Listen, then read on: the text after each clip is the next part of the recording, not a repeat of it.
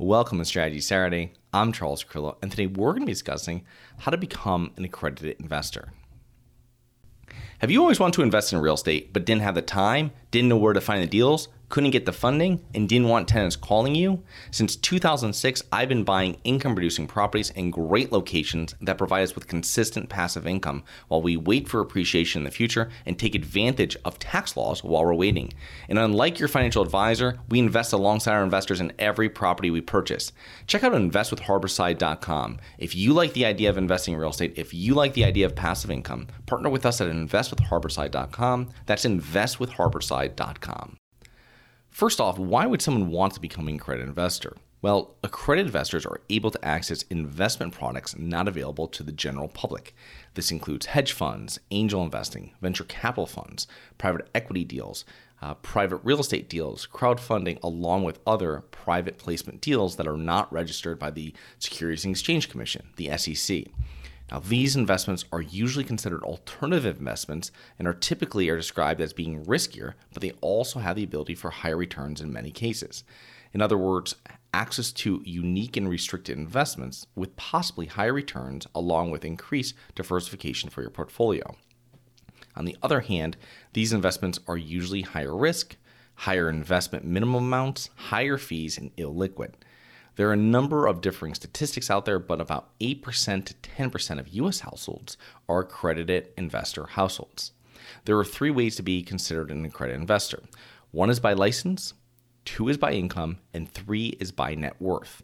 First, if you hold a Series 7, 65, or 82 license in good standing. Second, if you have earned over $200,000 or $300,000 jointly with a spouse during each of the last two calendar years and you plan to maintain that income level.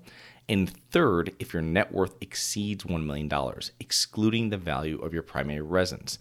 And a caveat there is that's usually a huge deal breaker for a lot of people because the majority, uh, usually people's largest investment is their primary residence. It is normal to have a professional like your financial advisor, accountant, or attorney complete and sign your accredited verification letter. There are many templates online. Uh, for me, my attorney will sign mine when I need an updated letter, which is uh, typically right now every five years, and I just complete mine. I email his office, and he signs it and sends it back. I first became an accredited investor years back when I was running a small online business, and during the life of that business, I had a few good years.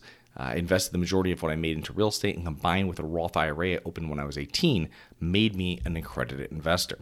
Now, how do you become an accredited investor? Well, first is to calculate your net worth. This is just to know where you stand and make sure to exclude your primary residence if you own a home. This is you, you have your net worth and then you also have net worth calculation, then you have your credit investor calculation. And they're very similar, but you have to remove your primary residence. And this will give you an idea of where you stand. Second is to make a self assessment. So don't copy my path or someone else's path that's become successful. If you're already making financial progress in your path, and if your profession or your business is on an upward trajectory, maybe go full in and really focus on it. Focus is power. Third, it would be very difficult to become an accredited investor if you don't make that much money. Um, that is where I would first look to make changes. If you make $75,000 a year and you're worth $200,000, you really need to reassess your plan. What can you do to double or triple your income while keeping your expenses the same? Also, note you don't need to make $1 million to be accredited. You might just need to make and invest half that and let your investments push you to the million dollar mark. Uh, compound interest is such a powerful wealth building tool. Fourth, once you have the money from increasing your net worth, don't invest into highly speculative investments. I would invest into solid investments and then go back to work. Don't waste your time trying to find the next crypto investment or the next penny stock that is supposed to be the next Amazon. Focus your energy on building your business or advancing in your profession while investing into solid investments like real estate, index funds, etc. And always speak to your financial advisor prior to making any investment decisions. So I hope you enjoyed. Please remember to rate, review, subscribe, submit comments and potential show topics at globalinvestorspodcast.com. Look forward to two more episodes next week. See you then.